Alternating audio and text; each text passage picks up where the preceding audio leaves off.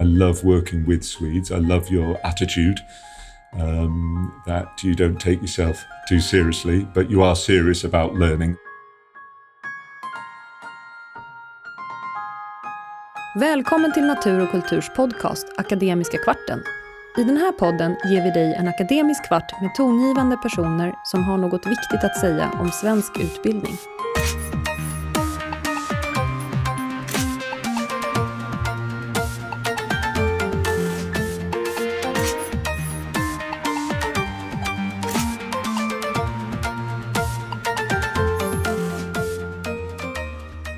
Jag heter Niklas Gårdfeldt Livi och är utgivningschef för pedagogisk litteratur på Natur och kultur. I det här avsnittet träffar jag James Nottingham på Bettmässan i London och därför så förekommer det en del bakgrundsljud. Uh, the man, the myth, the legend, James Nottingham. Welcome to the podcast. Thank you. Lovely to be here. Um, you, uh, you've been a teacher, you've been a school leader, Um, you're also a writer, and you have a collaboration with John Hattie. You have, um, I mean, your CV is quite impressive. Could you um, give the, the listeners that don't know James Nottingham the kind of short version of who you are? Yeah, um, well, thank you for the invitation to be part of this. Um, my uh, working life started as a pedagogue um, in a school for deaf children, and then I trained to be a teacher. And then I went on to be a leader and I worked with students between the ages of three and 18. And in that time, I, I loved it. I enjoyed uh, the time in schools and preschools, but I was also frustrated by how many things that we seem to do based on either the tradition of always doing it that way or um, worse still, some politician waking up at three o'clock in the morning saying, I know this is what we should do. And we all just seem to have to do it without really much question, without very much thought about evidence. And so um, I always wanted to do something um, to bridge that gap between the research, the evidence, and the practice. And then um, I'd been using philosophy, philosophy for children for many years. And the BBC made a film of me using philosophy for children with some nine and 10 year olds. And that got other schools interested in the UK to begin with. And so I started working with those schools, and then other schools got interested in it. It spread like that. And I found that I really enjoyed working in other schools as well, doing demonstration lessons, collaborating with teachers and pedagogues and leaders and and team teaching and and looking at how we can do things better. So that was the early days, and then um, I thought, well, I now that I've got a bit more time, I'm going to really find out what the research is saying. And John Hattie's name, of course, is one of the first names that comes to your head when you think global research and analysis of the research. Um, but I also work with a number of other uh, professors. For example, Carol Dweck, she and I were working uh, in Stockholm recently. And what um, I do, and now my colleagues, we've got a team of 30 in challenging learning in, in six different countries, including Sweden. What we do is we say, well, who, who's got the most credible, the most powerful, the most uh, thought provoking research? And what can we do to find out how to translate it best into practice in the classroom so that as people in school, we can work smarter, not harder. That we're not interested in just adding extra things. It's more about, well, what's working? Let's keep it working and let's see if we can make sure that everybody knows about that within a school. So it's not just in one classroom, it's right across the school but the other thing is questioning some of the things that um, we suppose might be working, but actually it's not. So, for example, one of my uh, more recent books, Challenging Feedback, that's our starting point. Uh, feedback is, is uh, one of the most powerful factors in learning. And yet we're all giving feedback, and yet very few of us are managing to get those sorts of returns those sorts of powerful benefits that research promises us. So we think, well, what's what's going on? And so that's the starting point for us. And there are a few things that if we just tweak them, adjust them a little bit, we can have a much better effect with feedback.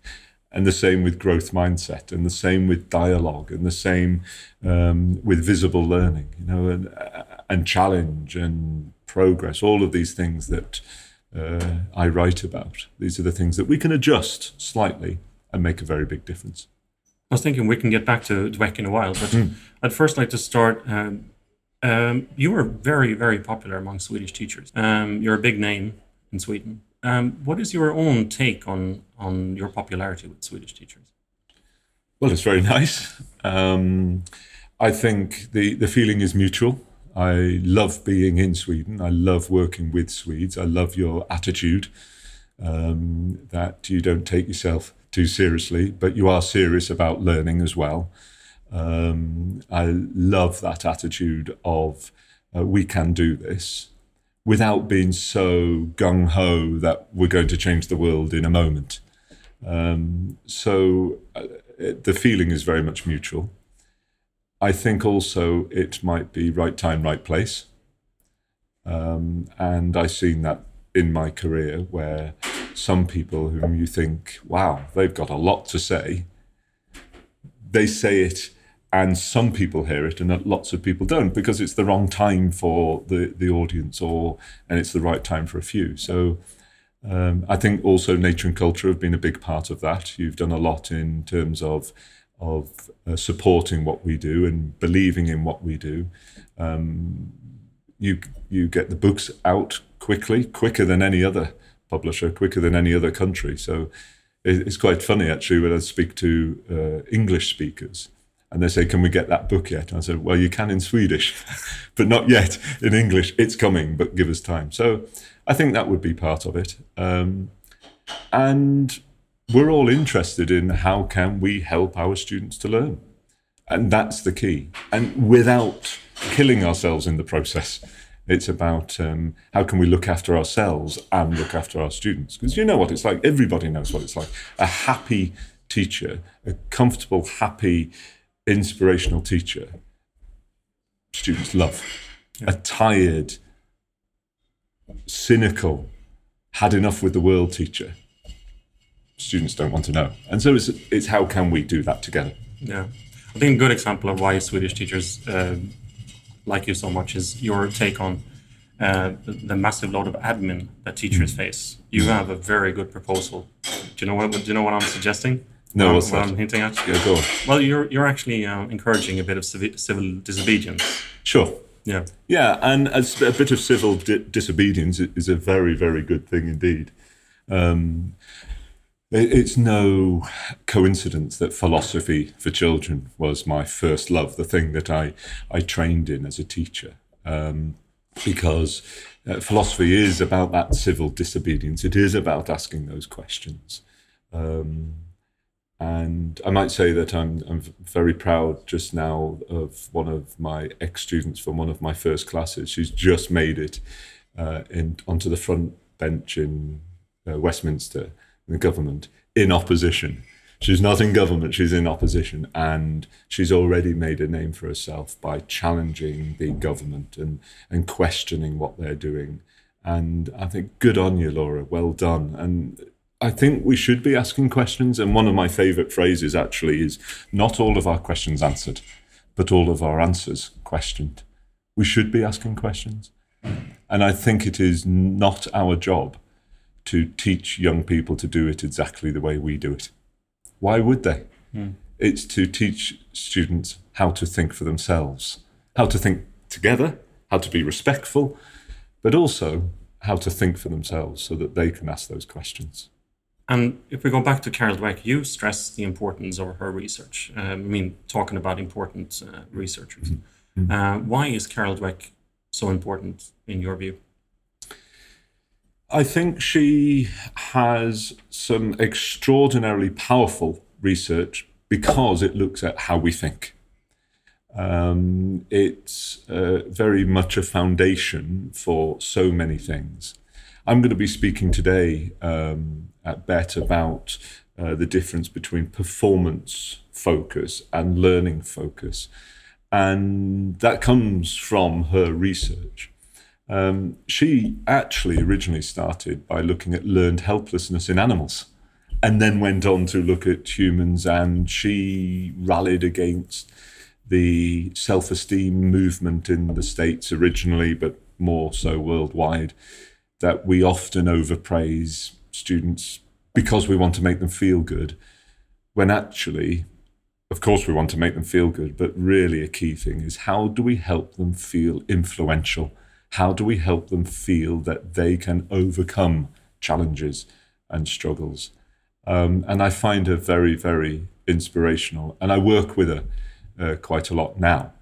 Um, and she's very much taken with the learning pit that um, i designed many years ago.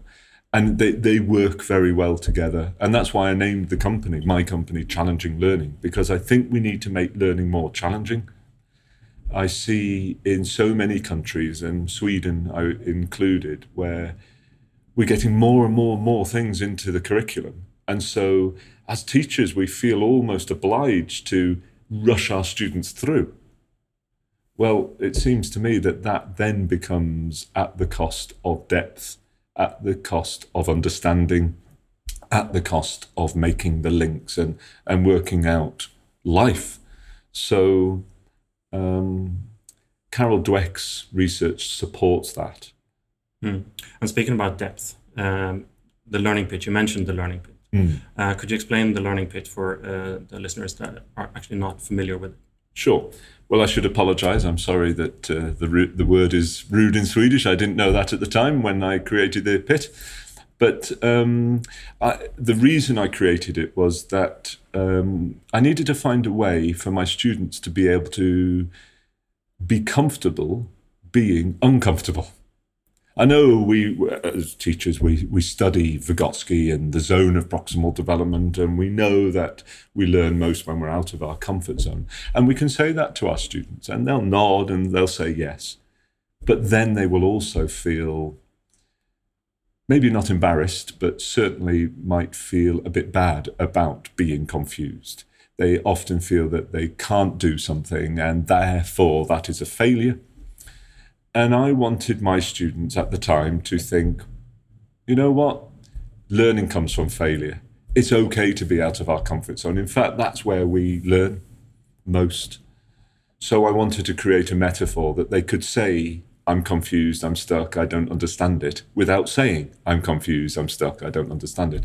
And so the pit was born. Now, some people say, pit seems a bit negative, can't it be like a mountain of learning? But in my mind, that doesn't work because when I'm at the top of a mountain, I feel great. I can see for miles around. But that's not how I feel, and I'm sure that's not how most of us feel when we're out of our comfort zone. We feel a bit nervous, we feel a bit lost, we feel a bit um, out of control. We're not quite sure what to do. And that's the feeling I wanted to get.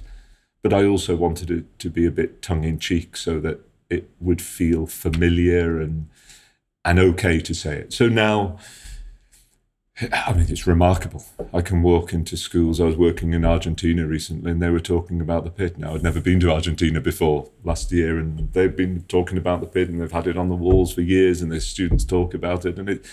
And I can, and again, in the Middle East, the same thing, and it's fascinating and very pleasing, also quite uh, surprising in some ways that it, it, it seems to have caught the imagination.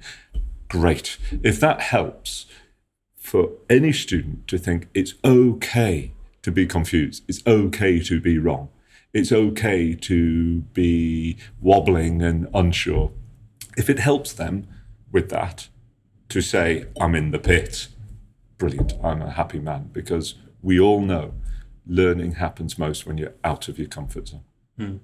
And in a way, you could actually apply that at the learning pit the Swedish schools in the PISA rankings, mm. if you wish. Yeah. Uh, I mean, we're not at the top of the mountain, really. We haven't sure. been for the last three PISA rankings. Yes.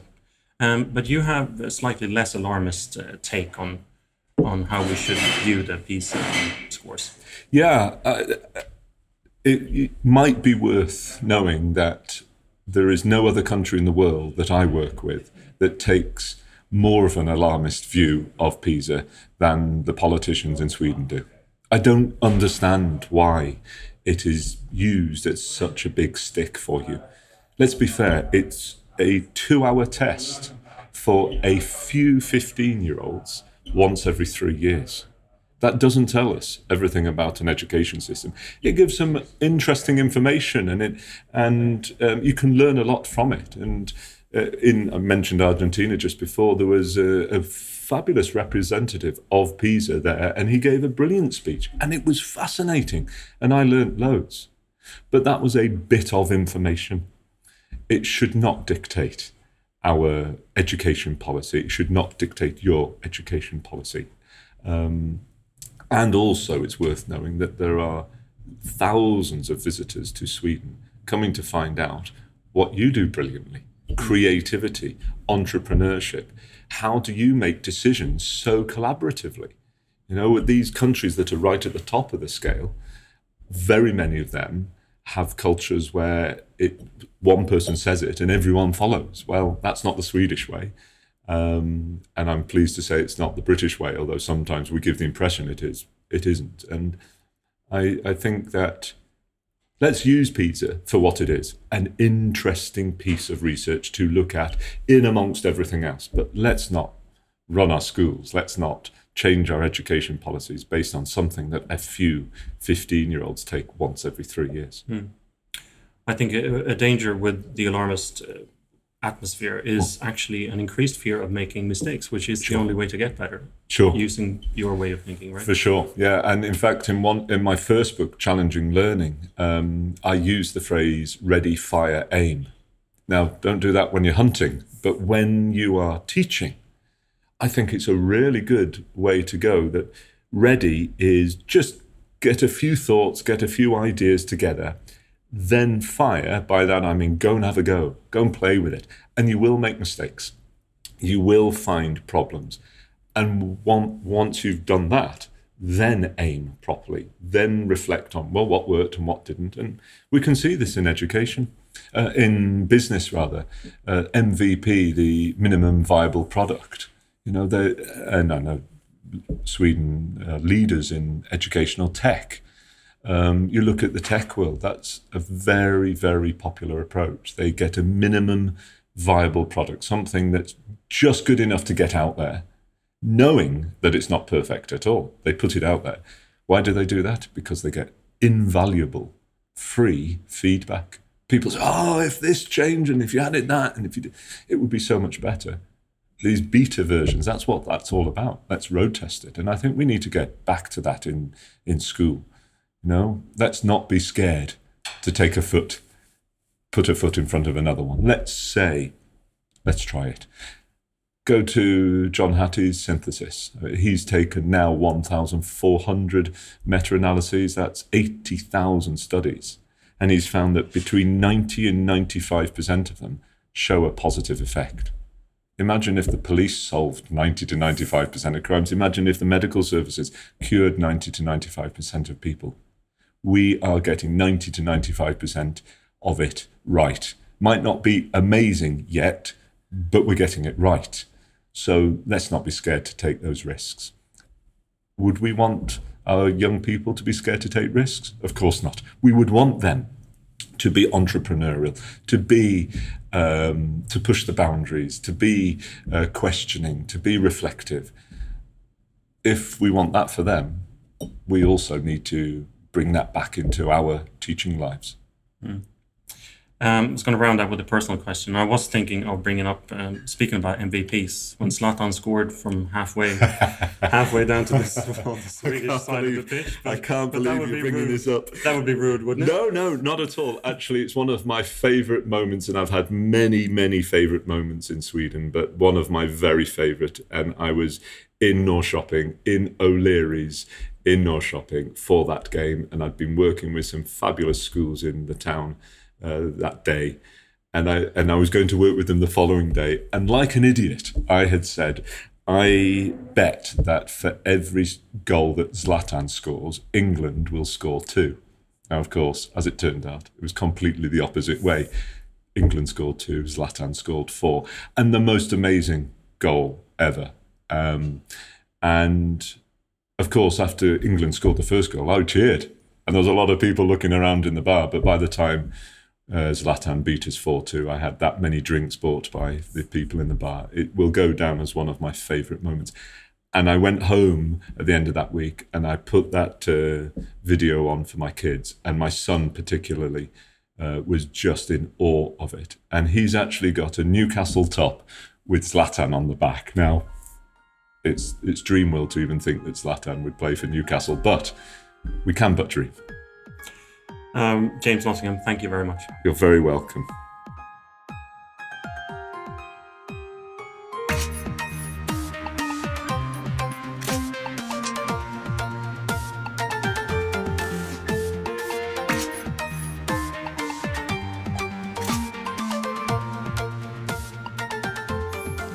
Förlaget Natur och kultur är en stiftelse som utan ägare kan agera självständigt och långsiktigt. Vårt mål är att genom stöd, inspiration, utbildning och bildning verka för tolerans, humanism och demokrati.